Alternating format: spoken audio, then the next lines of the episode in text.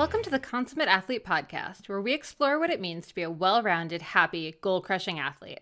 Every week, myself, sports journalist Molly Hurford, and cycling coach and kinesiologist Peter Glassford interview experts and chat through all of your training questions. We're excited to have you along for the ride. Hello, hello. Welcome back to the Consummate Athlete Podcast. Peter, how's it going? It's going well. One of my favorite topics and uh, is on deck today. Yes, you've been on me to to make a t-shirt about this for like years now. So uh, spoiler alert, a big part of why we wanted to do this episode is because I finally put together our cross training is not a crime t shirt, which is available in the Consummate Athlete store.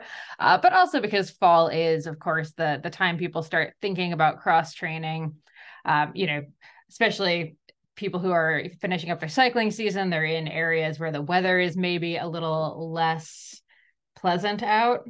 Uh, you know, everyone starts kind of thinking about cross training all of a sudden. So we wanted to kind of talk about our philosophies on it and sort of the the ins and outs, I suppose. Okay, so you said cross training is not a crime. Cross training okay. is not a crime. Okay, so that's that's the idea. That's the T-shirt. So you can get it. If we were more organized, we would have this, and you could see it on the YouTube video, which you can check out on the Consummate Athlete YouTube channel if you prefer to to watch us and see. Today we have some books to hold up, uh, but not the T-shirt uh, that the, the that goes with the episode. But we do have the T-shirt available. Yes, and it's actually on its way to us. We just we're so excited about recording this episode okay. that we we needed to get the episode in before the T-shirts made their way to our so, doorstep. So it's hype right now. Next week, perhaps we'll wear it. Possibly. Uh, but all to say, you know, it might sound odd. Maybe it's obvious to you if you're listening to us that you know cross training is a great thing, and you know cross training is really like let's get a definition is it, it's anything but the main sport. If you're a rower, uh, I only say that because the book I was just reading was talking about rowers. So anything swimming uh, you know, perhaps even rowers would have like their uh, rowing erg, which is analogous to like your your treadmill for the runner or the indoor trainer for the cyclist. That could even be cross training in some ways because it's not the actual thing. Uh, it also can include strength training. A lot of the literature on this uh, talks about strength training as, as cross training as well under this umbrella of things that are not the thing that you do. Which is funny because like I almost I almost put like strength and mobility stuff. So your, you know, weightlifting and yoga and things like that. I almost consider them to be in like a separate category from like if you're a cyclist, like strength and mobility over here, and then like running or skiing or sure. any of those things are kind of over in a different bucket because I think we've kind of all come to terms with strength training is good for any athlete. Hmm. I think that's like almost not debatable by anyone at this point. Right. Yep. But the doing other activities, I think, is still kind of up for a bit of debate. And this might be like your tomato is is is not a vegetable, uh, but you know it it it is a vegetable in the way that you use it. So it, it might be one of these things where like if we look at it scientifically, you know, we're going to put all these things that aren't the thing right, as right. cross training. Uh, but then you might have a couple different things, and, and you're right. Maybe it is actually a good way to think about it because strength is important.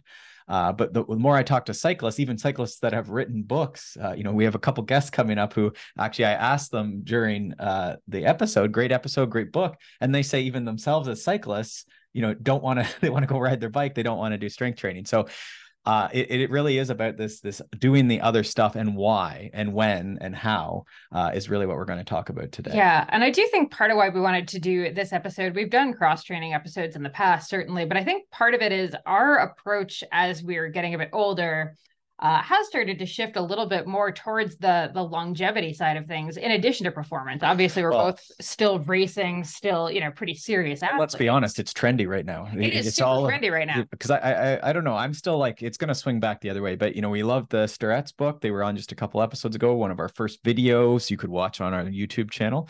Uh, it was you know they're ready what is it called built to move has all these uh vital signs uh, that are around sort of like being mobile in older age and, yes for performance they talk about but it is you know in the peter attia book this idea of longevity and, and trying to be a the fittest 100 year old you can seems to be really trendy right now yeah and almost too i would say the point where you're right the pendulum has almost swung like a little too far in the longevity versus performance or yeah. like, like longevity. what happened to yolo like f- four years ago we're like yolo and now it's like i'm going to be a great 100 year old i think you can so i think you can be both. I think like there's there's a balance to be found and i think that's actually what you and i are sort of trying to lean into these days is sort of the okay we really want performance in this year next year but we are also starting to think about long-term health consequences and everything. And part of that's you know we're seeing our parents get older we're getting older things are harder than they used to be i'm not going to lie mm.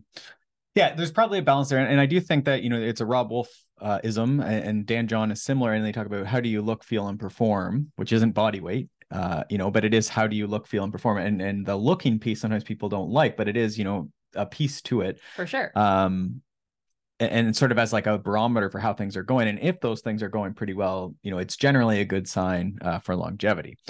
So I, I, maybe that's a future episode. I feel I like it might, go be. down a tangent with that. But the, the key, I guess, with cross training then is, do, we'll get into it, will we? Or let's do, do it. Do? Okay. Yeah. Uh, so with cross training then is how, as a cyclist, you know, most of us are middle aged cyclists, adult cyclists. Speak for yourself. How do we incorporate this into a week, and and when? You know, is it okay to do it in the summer? I actually wrote an article for Canadian Cycling Magazine. I don't know if we can link to that, but it's in Canadian Cycling Magazine. Just sort of this like contrarian view, and this it really is where the the heart of this T-shirt, this cross training is not a a crime comes from is because a lot of clients actually come to me because I'm okay with cross training, which seems just mind boggling, uh, at least to me.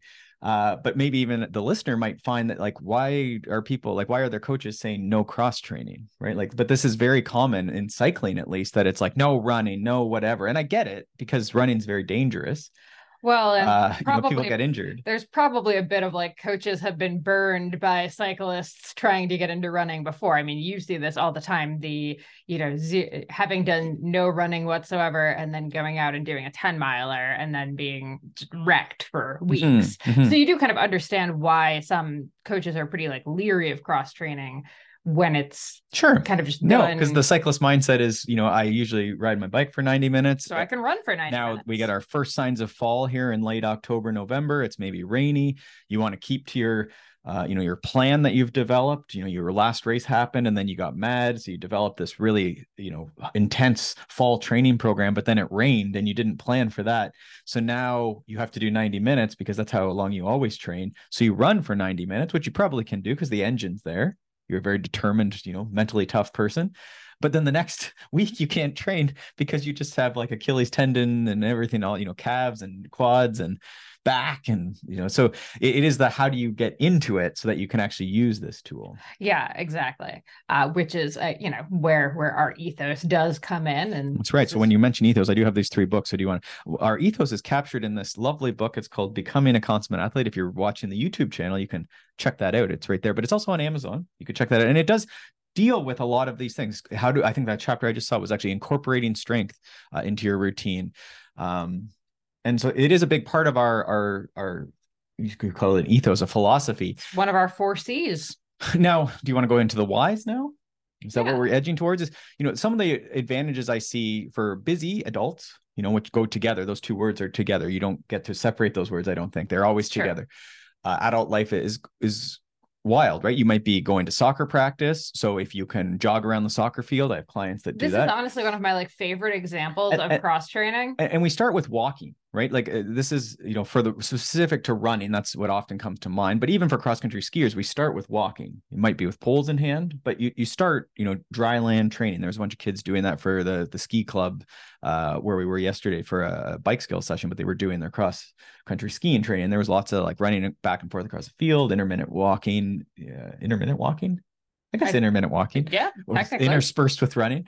Uh, all that to say, you know, we have these things in life where we're traveling, where the weather is poor. There's all these things. So being able to do a variety of sports, this is really the consummate athlete ethos, as you say, is is that you can adapt to the environment. You're not stuck. You have to pedal a bike. So now you're immediately stuck in this like zoo environment where you're on your trainer, stuck in a room with no variability um, you know, no environment there. You're, you're in a zoo, you're basically in a cage, right? So we like to say, you know, could you go cross training? Could you go hiking? Could you go to the gym, you know, and see people, different communities?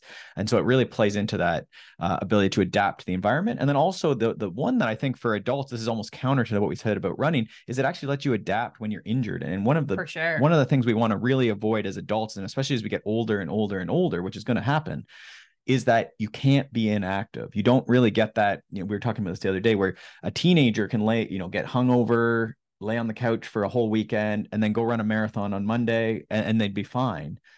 but if any of us tried any of those steps, the hangover alone. Uh, but the laying on the couch, you know, you'd wake up and your neck would be just blown, and then it, would let alone trying to start the marathon ordeal, right? So all of those steps suddenly aren't really options. So we need to keep moving, and that again could be the base of that is walking, maybe a bit of yoga, maybe a bit of strength. Uh, and then whatever your sport is that you enjoy, these big movements. Um, but you're going to find that you, you know, I have probably two or three clients with shoulder injuries right now. You know, there's always the knees. There's a, someone goes and plays flag football, so they have an ankle right now. But it's only one ankle. You have another ankle and another set of arms and your body. So there's all these other things. So can you go swimming? Can you go walking? Can you do upper body strength? You know, any of these things, you know, so that you can keep the rest of your parts moving yeah, and I think the the key there is like if you're starting it now before anything is injured, it's a lot easier, right? Like mm-hmm. even walking, you don't really think of it as being difficult, and you're probably scoffing hearing this, but I mean, we we know a lot of people, a lot of older adults for whom walking is not the easiest thing in the world, right? Mm-hmm. There's mm-hmm. there's various like foot and hip and back and whatever pains. Yep. Uh, so if you're, you know, getting in the habit now, while it is just still this, you know, quote unquote, really easy thing to do, you're so much better off, you know, whether it's injured or 20 years down the line. That's right. And we know it, it's a the most portable thing, but it's also maybe the most human thing. Mm-hmm. Uh, and, and, you know, it's something that really, you know, if we get into those 8,000, 10,000 steps a day, which is, you know, over an hour of walking probably really for most of us, uh, you know, we get a low level cardio, which a lot of us actually as cyclists are end up missing because we're always in this middle ground of intensity. So there's actually a lot of uh, benefits there as far as just low level aerobic ability. This feeds into sort of your glucose control, metabolism. Uh, there's certainly range of motion through those ankles, hips, arms that we're not going to get from sitting at a desk and, and sitting, you know, on our bicycle. Mm-hmm. Um, so that running, or sorry, that walking, but also running, uh, are are very important.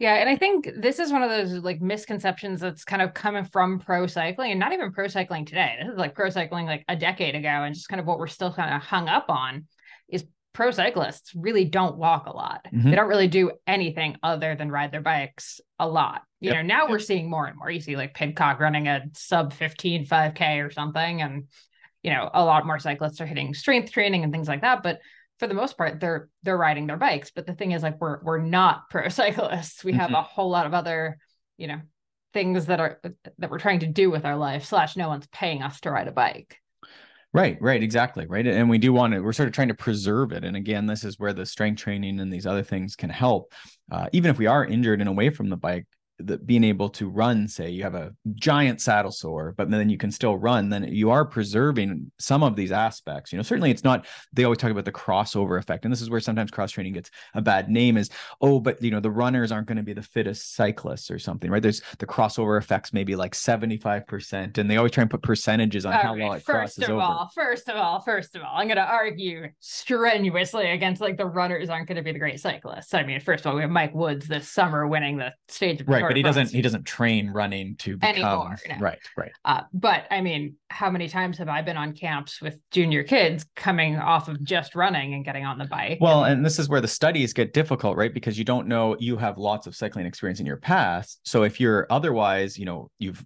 you know your cardiovascular system like there's obviously a heart and lungs attached to a runner uh, so even if those, you know, the leg muscles and you know the certain movement patterns aren't super grooved, if you do have a history in it, then of course you would bet on someone who whose heart and lungs and metabolism are running very well. Uh, you know, the mindset of moving for hours on end is, is a big part of this. Like I don't know, probably you've experienced where if you don't do anything and then you try and go do a three hour ride, it seems like the longest ride ever. But if you're used to doing three hour rides, they go by much quicker. Sure, yeah. So yeah, I mean, of course. And so this is where I always say, like, would you bet on the person who can train as much as you, but then also runs, you know, a couple 4K runs? Like it takes them 20 minutes, you know, they just jog, you know, to the store and back two times a week on top of what you're doing. Would you bet mm-hmm. on like would you expect that person to be a little bit fitter, uh, a little more athletic? Yeah, for sure. Probably, right? Like if they're not injured from doing it, if it's just their regular routine, like it just makes sense that especially as busy people, if that somehow fit into someone's lunch hour, like they run to school and pick up their kid and walk back.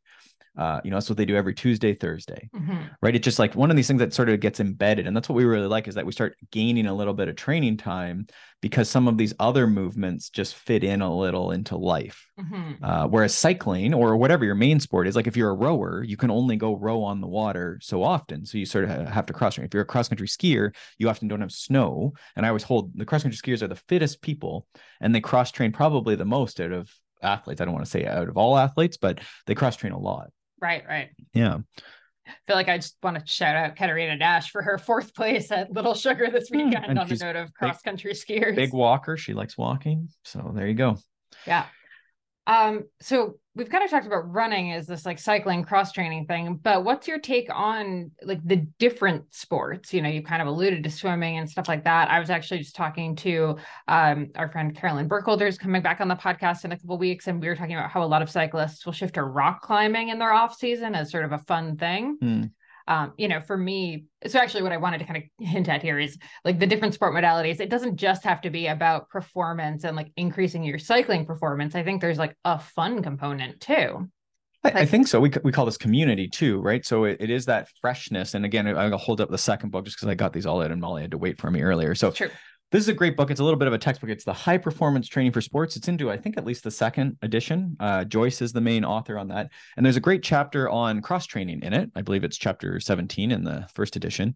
Uh, and there's just some great points about cross training. And, and, you know, the one is just this freshness of, of training. Like I, I find it myself, you know, and if you road bike and mountain bike and gravel bike or any combo of those, you probably experience it, right? You go mountain biking and then you go road biking. They're different sports almost.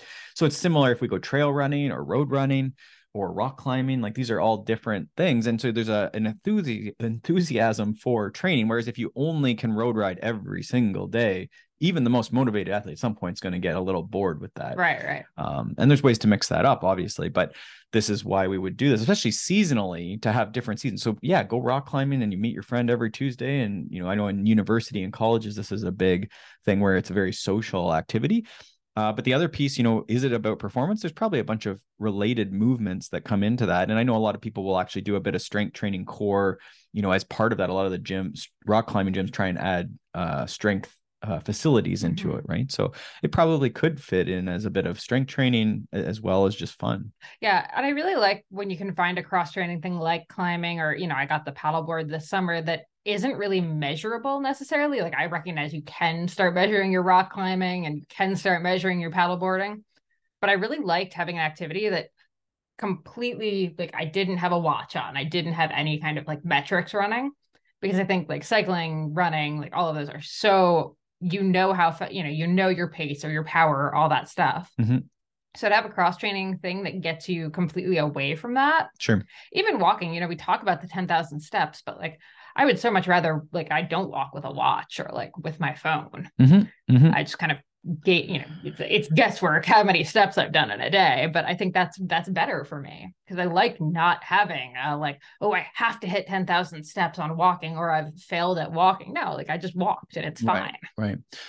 Yeah, and it's a tough one uh with runners. Uh, the walking piece is, is a tricky one, right? Because you're already on your feet so much. I know we run into that because on weekends I'll come back from my two or three hour bike ride and then I'll want to go for like a big hike with DW. But then, you know, you will have maybe run 20 miles. So it's a harder ask for you to be like, oh, and then we'll just add another, you know, five miles or 5K Hey, of hey, when have I not gone? you do, but it, it's tough because you're trying to like monitor training For load, sure. right? And it is like the the border of again walking and running are almost the same thing, if not the same thing. Especially when you get into ultra running, you know, and, and we're and now you're getting into hiking, I was gonna say, yeah, the ultra running slash hiking, Especially with the- is with- pretty. especially with the fastest known Tekel. Mhm. You know, he likes to send it up the hills and down And the down. hills. Yeah, so. uh all that to say you need to sort of balance that out a little bit for sure and it can be tricky um, but you get a lot of steps in so i guess that's where i was going with that Mhm. Uh, so yeah, so cross training then. So we talked about you said running you said like the other sports and i do think that's you know finding other stuff that's fun because part of this is the community and part of it is also just you know as we go through life you may find you're not a cyclist anymore. You may find you are a rock climber. You know these these communities have a big venn diagram of mm-hmm. crossover but you do find people are very much into rock climbing and then very much into cycling and maybe into running or triathlon. We do go through these phases in life and that's that's great right? Like it's the same as they talk about sports sampling with kids and not specializing too early. I think in the same way we want adults to go different directions. Maybe it's how your body feels doing something at a different age or phase of life. It fits better. You know, there's a rock climbing gym at school, then there's not a rock climbing gym convenient, but there's a gym at school. So you, or sorry, a gym at work. And then you right, get into right. so sometimes we have to be open to these communities and these environments adapting with us. For sure. And even so, what's actually your take on like the micro of that? You kind of mentioned gravel, road, mountain biking. What's your feeling on is is it cross training if a road rider goes on the mountain bike? Mm. Well, let's pull up this third book. So this is a classic, not the original edition, which I should try and find, like original edition Joe Friel Cyclist Training Bible. Uh, so this is the third edition I feel like Training if Bible. you were a cyclist or a triathlete in the 90s and early aughts, everyone has a copy of either the Cyclist Training man- Manual or Bible or the Triathlete Training Bible. Now, I think I actually saw on Amazon, uh, I think you can get like used copies of the early editions, which look uh, even better uh, and that's like 90s, I think, uh, like early 90s.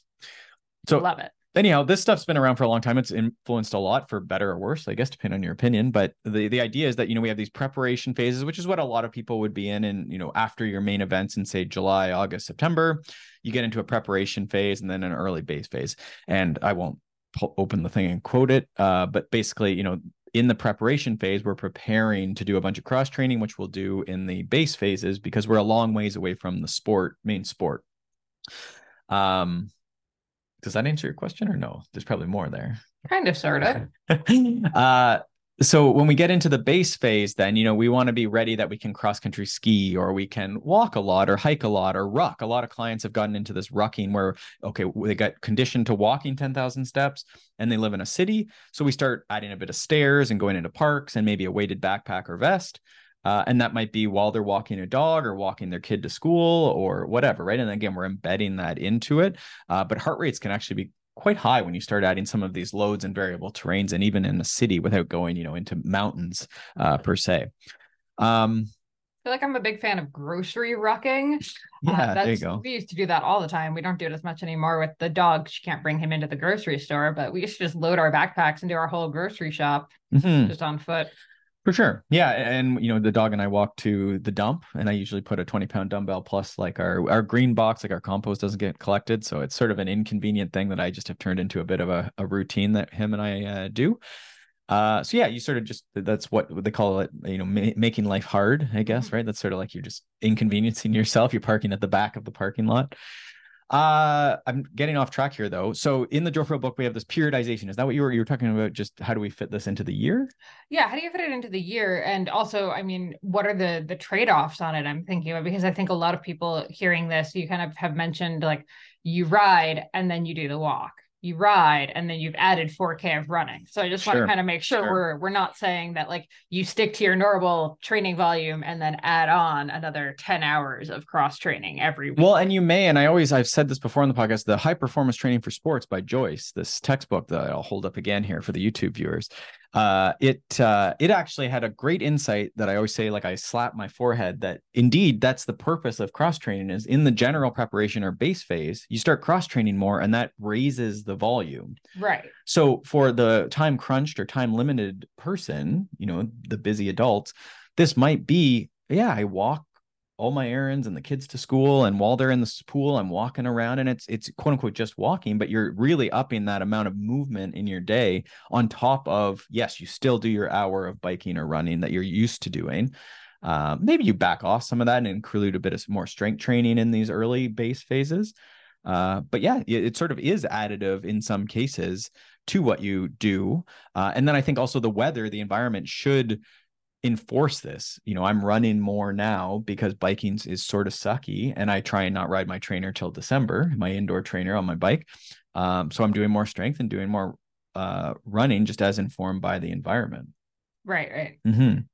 Um, okay, but that was all mentioning kind of lower intensity additions or swaps. So you're either adding like a bunch of like lower intensity walking type stuff in Mhm. addition to your Mhm. training, or you're trading out some of your training for like the same higher intensity thing. Yeah. Uh, so just the caveat of like if you're adding in higher intensity cross training on top of your other training, just make sure you're fueling appropriately and like still resting and all that fun stuff. Sure. And, and you want to be careful not to change too much at once. So again, preparation phase certainly, um, but early base phases generally don't have a lot of, you know, intensity in them. I, you know, I I tend to be, I guess, where the Joe Friel like this is that linear periodization where you sort of do like a easy block, a base block, and then maybe a bit of tempo, and then a sweet spot and threshold, then VO2, and then you race.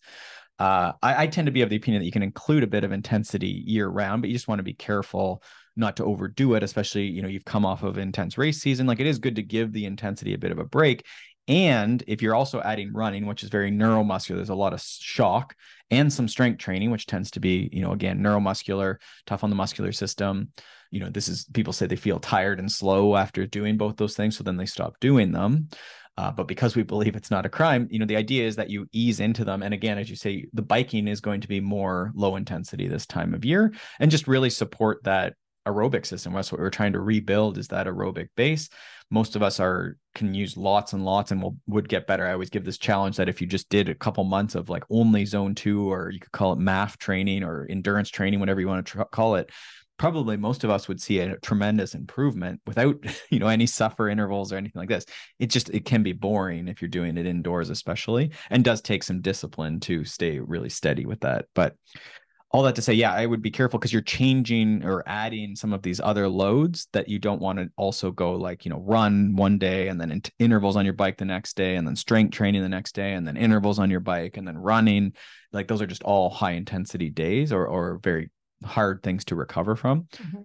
Yeah. So I Love guess, it. yeah. Okay, I do want to talk about competition in cross training, but before we do, I just wanted to take this moment to thank our sponsors. We are still working with AG1, formerly known as Athletic Greens. This has been over two years. We've actually been using AG1, and it is still like my absolute favorite thing, no matter what season we are in, uh, as far as making sure I'm trying to stay on top of my my health and and longevity. and- Sure. And I mean, this type of this time of year, this base, you know, this cross training season is a great time to, you know, refocus on nutrition, Mhm. uh, maybe pull out, you know, some of these things, refocus on getting more veggies in, more uh, proteins, more whole foods in.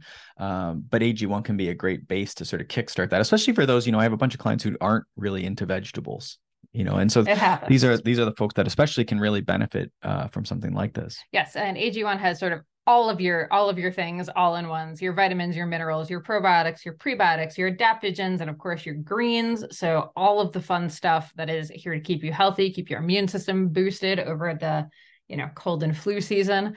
Um, i love the travel packs. They're super good to just have in the van for whenever we either end up out for an extra night or we're on the road for a few days A lot of They're- clients seems like conferences are back now, so Oh, everyone's God, in, yeah. in Vegas. So I mean, the it's this is really made for Vegas, I think, really, right? Seriously, I think we should do like a training camp in Vegas or something at this point with how many of your clients have ended up there lately. Yeah, I don't know. Maybe I don't know if I can go back, but uh, there you go. like during conference season so they can actually just go like to the conference and then come to like our training facility for like a four day detox after the conference kind of thing. There you go. Yeah, there you go.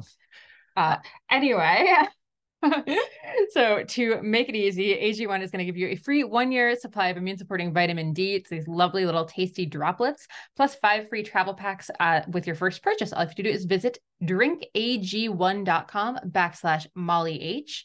Again, that's now drinkag1.com backslash Molly H to receive the bonus of a free one year supply of vitamin D and five free travel packs. And we will include that link in the show notes. Uh, we've heard from so many people who've actually been, you know, that have used the link, that are using AG1, that are still loving it. Um, and yeah, thank you so much for your support if you do use our code. But either way, definitely give it a try. Okay. The other thing I wanted to ask about here is competition in cross training. And I don't mean like competing with a friend. I mean, you're doing a 25K running race this Saturday. Uh, you have a lot of clients that do jump into cross country ski. We actually had uh, Vivian Favory on the podcast a few weeks back, and she was talking about she did her first cross country ski thing last year, you know, former professional mountain biker. Uh, and you know, hopping into that was a very different thing from her. You know, going from World Cup mountain bike racing to you know local cross country skiing, and you know, kind of starting at the back. Mm-hmm. Yep. So, thoughts? Yeah, I mean, I think it's probably good. I think this is something that probably keeps, you know, as a lot of our listeners would be in northern climes, not all of them, but a, a lot. And so it, it is a long time from late August to March, April, May, when there might be another goal or target. And sometimes these carrots are nice. So, it, what they call them loppets, like these cross country ski races, or you said, you know, running races, you can almost do year round. There's usually like a Christmas 10K uh, uh, for the US, like their November, like turkey trots, you know, these things, things. So I, I, think those are good and, they're good little targets. But I, I always, especially with the running, but also, I mean, cross country skiing probably the hardest thing you could do. Um, you probably want to set that up as a block or two or three where you're going to go like September, October, November, and then maybe you do a turkey trot 10K. You could probably build into that, but that would start in again August, September, where we're doing a, a walk and maybe six run walks, you know, six by 30 second. And, and then if everything seems good, you know, you just gradually add that time. But lots of walking, lots of hiking, lots of variable terrain, getting those tendons and ligaments conditioned uh, especially if you're coming from cycling, right? If you're not coming from something where you've been running already. Mm-hmm.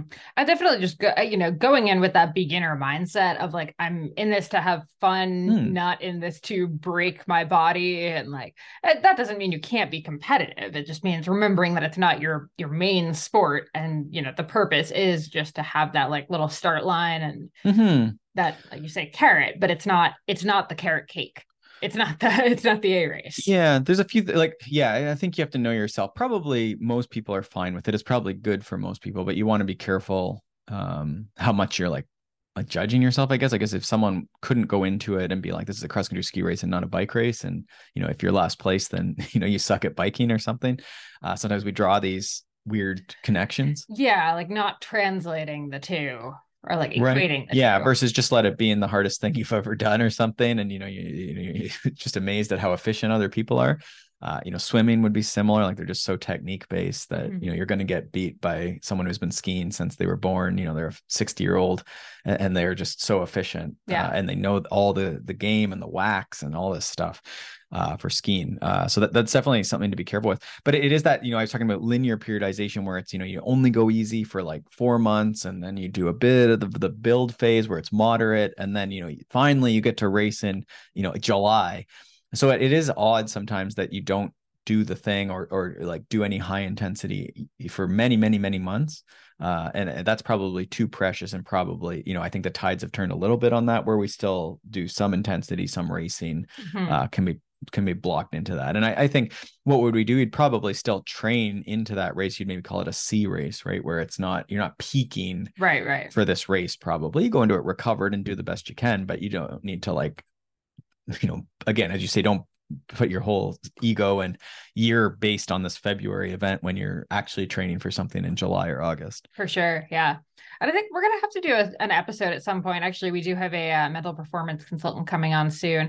Uh, and I do kind of want to talk, like, I'll talk to her, I guess, about it. Like, the, you don't have to race, I think is always like this very important thing. So I recognize that I just brought up competition. Yeah. But I think I brought it up partially to point out that you can cross train without the idea that you have to do a race which is your previous point was sort of you know the no comparison and it is nice that's how running's mostly been you know it is odd because i'm doing this uh, running touring event, but I'll be honest, it's mostly because there's a bunch of private property I want to see uh, that's included in the loop. Well, that and, and, and I'm going to be out all day, so you might as well. So yeah, I'm just doing the one lap version of the three lap race you're doing. Um, and it works out really nicely because of how they set. Like I know you're grumpy that it's not starting at the same time, but it's actually kind of ideal because you're gonna have like an hour or whatever before you're like after my start, you have like an hour and a half before you start, and then you'll be done a couple hours before I finish.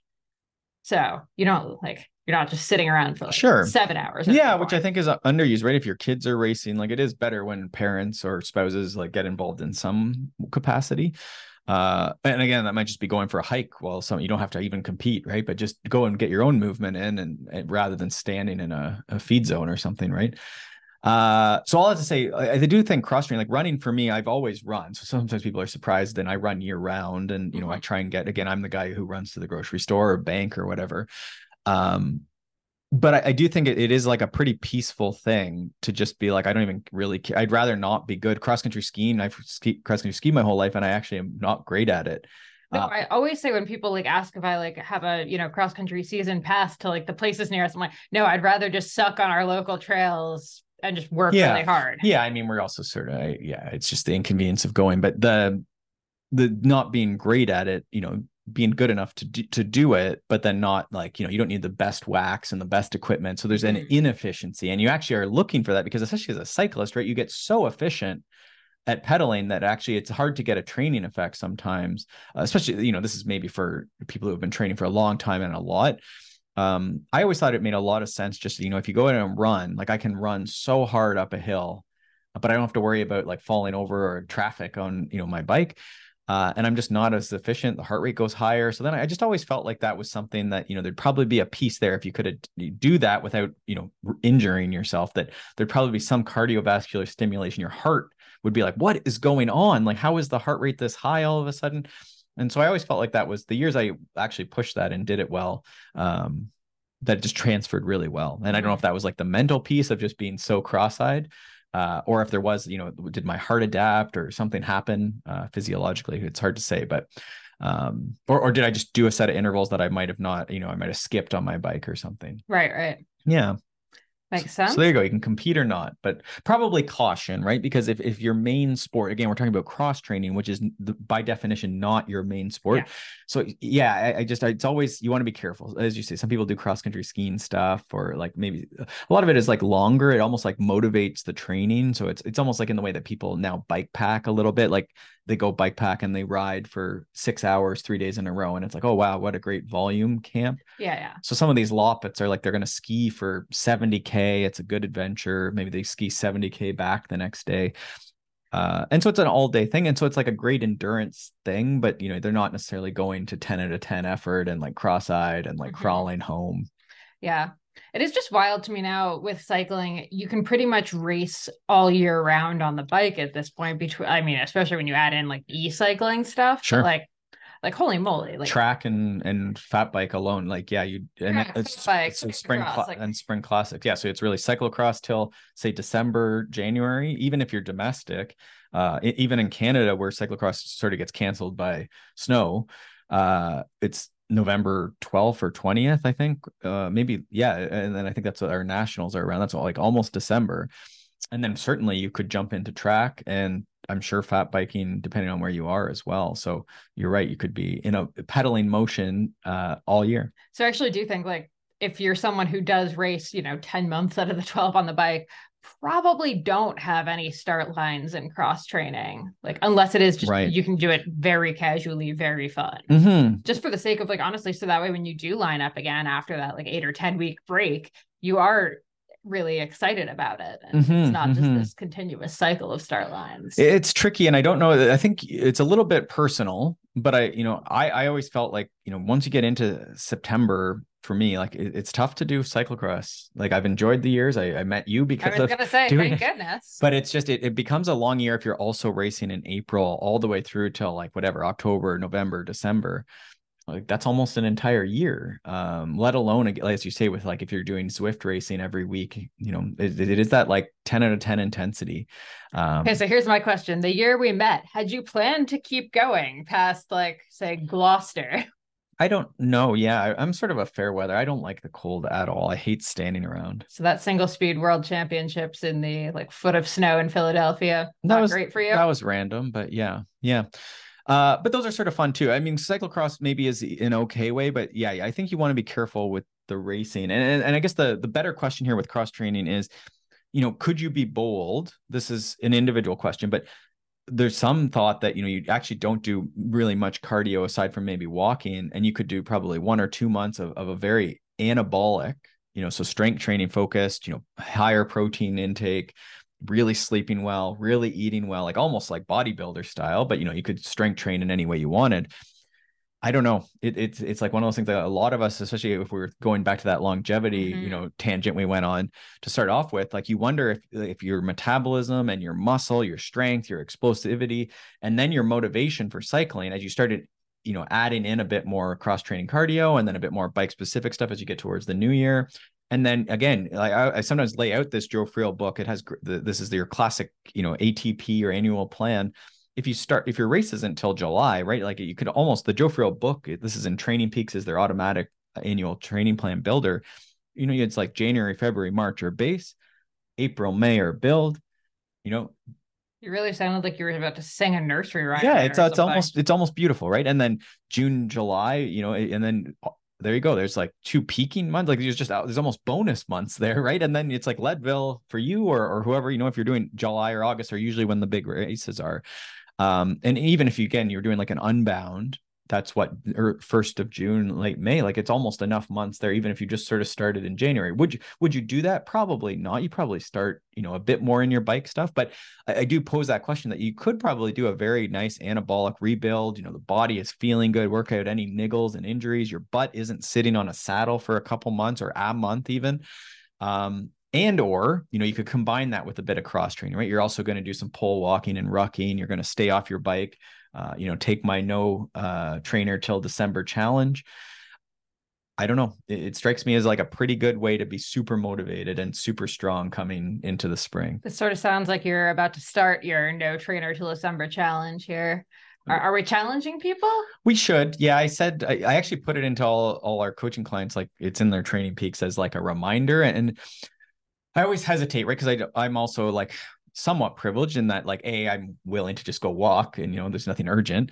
Uh i can train when it's light out uh for the most part. I'll you know often train around lunch hour. Uh so there is that right? I, I wouldn't train in the dark and right. i don't want anyone to hurt themselves like that. Uh if you're in a snowy area like it gets dicey you know or a icy area is even more icy and dicey uh, so I, I, said, you know, you might bend this challenge to be like on the weekends, I never ride the indoor right. trainer, right? You have more time, you can train when it's light out. And sometimes, yes, you only can walk. Uh, I do say that strength training can count. It can be indoors, but we just avoid the like indoor trainer or rollers. Uh, in, in essentially in October, November is the idea.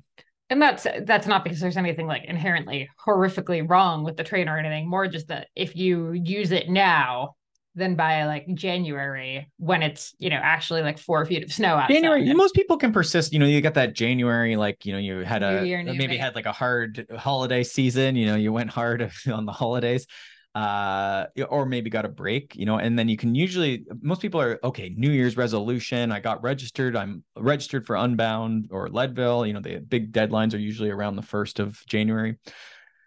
So most people get through January. It's like the February blahs you know we have this family day holiday in, in a lot of canada now uh, partially because of the like blahs of february like you just get so tired of winter. Uh, so it's usually february to march uh, you know march break we have that spring break as well. Somewhere in there you're going to get really tired of the trainer in most cases. It's also because i think despite how many years we've we've been taught this lesson we all think that like okay march we're going to be able to ride outside. It's going to be fine. For it's sure. not. It's not at all and so that's you know what i see is like this there's no break and, and no seasonality. And, and again most of us don't need a huge break. This is a question actually for our ama today uh, with our clients. We do like a monthly meetup with our coaching clients and one of the questions is like how much of a break should i take? And you know it really depends. If you're injured and burnt out you need to take more of a break. If you're a professional cyclist who just did you know the lifetime series you did all these big massive 100 milers and are just like burning it as hard as you can you probably need to take two three four weeks maybe even longer you know basically off. Uh, but then this relates to what we were talking about uh, earlier in the episode where as you get older, you probably need to keep moving because mm-hmm. it's harder to get the, the, the machine moving again. We've all felt this, right? Again, you, you sort of have a lazy day or a travel day, and again, you know, you sleep wrong and your neck's thrown out. So we want to keep moving, but we can move differently. We can keep the routine, we can keep the motion as lotion, we can, you know, do this, but we can let our brain have different stimulation by easing into hiking, easing into our cross country running, uh, mm-hmm. cross country running or cross country skiing, whatever you're into. Mm-hmm. Love it. Anything else on cross training? Yeah, I don't know. We could probably the other thing is just, you know, just again a reminder of with strength, with anything where there's impacts, you especially as we're becoming adults, uh, you know, you want to be adults. you want to just ease it. It doesn't take a lot um, you know, we really like that 10 minutes a day of core as the starting thing, you know, when you're starting strength, quote unquote, that's sort of a trademark thing. But uh, when you're when you're starting, it doesn't take much. So, you know, you can do one set of eight is a great little routine uh, that I like. You get pick eight exercises full body. Don't be weird and say like cyclists only train their lower body or only their upper body because you you lose. There's people are split on that one, and I'm I always laugh at that. But all the body parts, full body motions. So your press, your pull, your squat, your lunge. You know these basic shapes. Uh, pick eight that you know, eight that you like, eight that don't hurt. Uh, that you can do with your equipment, your location. One set of eight, and then come back again two days or three days later. One set of eight one set of eight and just keep progressing. And you should find that you get more reps or more loads or more range of motion. They get a little harder each time. Track it. And, and you could probably ride that for a long time if you're new to strength. And then eventually uh, the beauty of that one is you can what happens when you feel like you're not making progress? Well then you go to two sets of eight. And that's a really beauty program. I like that one. Um dan john's easy strength is our probably one of our favorites certainly my favorite. Uh, and that's i can't even get away from it No, I mean I I do like a you know revised version of it that sort of Mhm. adds in some of the uh, David and Megan Roche's like ultra legs routine and stuff. Yeah. kind of a combo of those.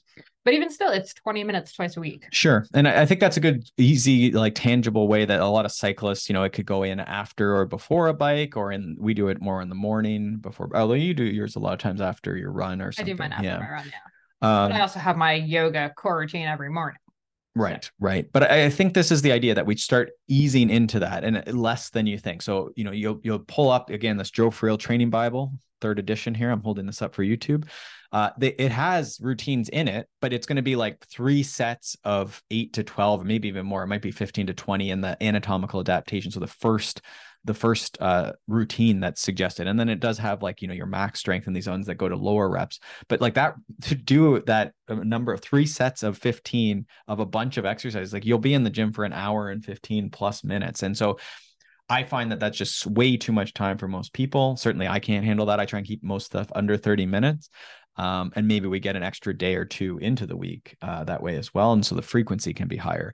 But then the soreness is less hopefully and the mental anguish of being like captive in the gym or you know whatever is better and you can go out and do a bit of walking afterwards or a quick spin on your bike or a quick jog or run walk you know you can really start mixing it up and you have more energy for the rest Yeah. of the day And I think we'll link to it in the show notes, but we do have a, a post that's like the, you know, five or six things that we have in our, our quote unquote home gym, which is not actually a gym. To be clear, we do not have a room that is the gym, it's the living room. Mhm. Uh, and I think most, I'd say, endurance athletes don't necessarily need a gym membership to do their strength. I think that's probably like the the question you get a lot this time of year. A misconception people have is that like, Sure. oh, strength training, I need to be in the gym. sure yeah i mean you have to know yourself um you know if there's a gym at your work Sure. uh, if you have super easy or, access, you know a lot of clients you know they're in a condominium and there's a gym so like use the gym but if it's an excuse to not do the 10 minute routine i just asked you to do that's what i usually see is like it- it's oh i have to do this 60 minute magic routine twice a week but then the person who's just doing 10 minutes most days gets the routine sees the benefits you know they could only do one push up to start and now they're doing rhyming off 20 plus push-ups Mhm. it's just hard to argue with and, and that we see the best success with that now again if you like the gym you are someone who's very strong and really likes doing squats. You have a personal trainer that you've got an appointment booked with. You have the means to do that. Like i think the gym can work really well but it cannot be an excuse. So in two weeks if you don't come back and you aren't doing you better with your strength then it needs to be at home for sure. Mhm. and again, start one set of eight lunge, push up, um, you know, just find like some cans of soup and bent over row. Like, you know, you don't need any equipment. You probably have enough heavy stuff around your house. You know, get your hydration pack and put some cans of soup or rocks in it or something. You know, get grab some rocks from outside and away you go, right? Just invent a little routine. It doesn't have to be the perfect routine to start. Um, and just go at it. And then in a couple weeks it can get fancier, but I, I don't don't rush it for sure. Yeah, and I don't think the like with that one, like the goal is not that then eventually you you join the gym. I think it, can be like sure, fine, Mm. but I think we always think of like the the gym and like the big squat rack as like the pinnacle of strength training, and I just don't think it has to be for a lot No. of us. No, I mean, there's, and no, there's- we're not getting a squat rack for the deck, and stop asking. Well, I it. would like one, or or like a. Everyone had to get trap bars, and we love Stacy Sims' book Roar. It's another great way if you need. Some of these books are great at convincing you you need to do strength training. And perfect, you know, her book is you know it's really targeted towards like menopause, getting older as women. But I think all the I always say the the the big rocks of that book are you know strength train is important, he- lift heavy shit. I think is one of her big things. Uh, some jumping, you know, I think preserving the ability to jump at all. So this could be jump rope and then protein. You know, yeah. protein's important. We need to increase probably the amount of protein. You know, try it, track it if you don't believe it, and see where you're at. Um, where was I going with that? But yeah, trap bar. Oh, she loves trap bars. Yeah. So of course everyone needed to get trap bars at home, uh, which is just a weighted deadlift uh, that's shaped in a. Is it a hexagon? Something like that. No, it's a it's a trap. Trap. Uh, trapezoid. I don't know. Here, I don't know. It's is it a hex? Six. Two trapezoids six. like back to back. Hex. Yeah, I don't know. Hex. Hex is six. Uh, all that to say, you don't need that. You know, we talk about 220 pound or 225 pound, depending on, you know, if you're a smaller person, probably a little lighter. Uh, dumbbells. These are just dumbbells. You know, a lot of folks are getting these adjustable dumbbells, which have like gotten better. Adjustable one. We just have one, which actually works out okay. I think most of us, you know, going overhead. So this is our pull-ups, our overhead presses. A lot of us, as we get older, the shoulders, the back, the neck can't really handle both arms going overhead together as well. So it is a really nice. If you just use one arm overhead, most people are okay. Uh, you know, again, start light and see where you're at. Uh, what else do we do? uh, the pull-up bar, the doorway pull-up bar is just so simple. Not everyone's house is is accepting to this uh, due to door frames barely or, is, or but... quality of your paint and so forth. But if you have a basement, doorway pull-up bar is like a ten dollar, maybe free if you look on your local buy and sell. Uh, to start hanging and doing maybe doing pull-ups, right? But we say hanging, you know, arms overhead, hanging is one of the best things. Mm-hmm. Nice for the spine to decompress, nice for shoulder mobility. Uh, it, it's just great. Necks too can really like hanging. I don't know. We have like a bunch of little things. Like you have an ab wheel. Uh, we've got some bands that you know I'll use for like foot pull apart or whatever you want to call it. Like yeah, walk, sideways walking or clamshells. Again, these are the things like when you go to physio because you're injured. What are they going to tell you to do? They're going to tell you to do clamshells, maybe some like side planks, maybe some band sideways walking. Uh, you know, if you just Google any of these things, you'll be able to find them. Uh, most of these things you don't even necessarily need a band for. Certainly, like something like clamshells or or side plank. You know, you can mm-hmm. probably progress side planks forever without any equipment. Uh, and it's again one of those ones that's pretty valuable, I think. So, all to say, get going with strength and okay. embrace it as cross training. Walking would be the next one, and then maybe some walks with some vigorous walking uphill. Uh, maybe walking with some weighted loads, so backpack or vest. Then maybe thinking about running it might be just quick runs uphill or, you know, a, a very gradual hill. We might call those strides, uh, but it could be a run walk, very casually adding that back in, not rushing it. Always checking in next day. How sore are you? Is there any niggles in those ankles, feet, especially? Uh, and then just you know, in three months, if you just gradually, you know, you could invent your own run walk or look up like couch to 5K type run walk things you'll be running in two three months eh, you know 5k five miles like it comes quickly but if you do it all today it ends quickly as well. So the running is a great one uh, and then yeah whatever else is accessible to you uh, is, is really as far as cross country skiing and these more epic you know cross training things that come to mind. Well i think the fun stuff too the like indoor rock climbing like heck take dance classes with your spouse or team partner, sports like... and we haven't even spoken about oh, team oh, yeah. sports but again when we're talking about community some of that side to side motion again very dangerous for for adults to suddenly go and play ultimate frisbee or pick up football Hockey. or uh, any of these things yeah but also really good for you but again ease try and be you know self-limiting in these somehow uh, you know miss some shifts or uh, you know, practice, you know, go out and play in a field on your own a few times before you go to the actual game or practice. Mm-hmm. Love it. All right. Well, if you have any questions about cross training that we didn't cover in this episode or, you know, heading into the off season, any questions, definitely hit us up over at consummate athlete on Instagram or consummateathlete.com. I will have all the links to the books and everything in the show notes. Um, and whether you're watching this on YouTube or listening to it on whatever podcast network you listen to, it on, uh, please do us a huge favor subscribe, rate, review. It is super, super helpful. We super, super appreciate it. Uh, and if you're not sure how to rate or review, um, if you head to consummateathlete.com backslash review, I actually have sort of how to do it and all of the links to all of the different places you can do it. Uh, so it'd be so so so helpful and we oh, very much appreciate it. you. i know right? paired with the link. There but don't forget to also head to consummateathlete.com to look at our cross training is not a crime t-shirt. That would be great. Yeah there you I'd go. love to see you repping that. All right. Thanks so much for tuning in and we will see you next week. Thanks so much for tuning in to the consummate athlete podcast if you want to hear more training, racing, and endurance sport advice, make sure you subscribe to the podcast and leave us a rating and review.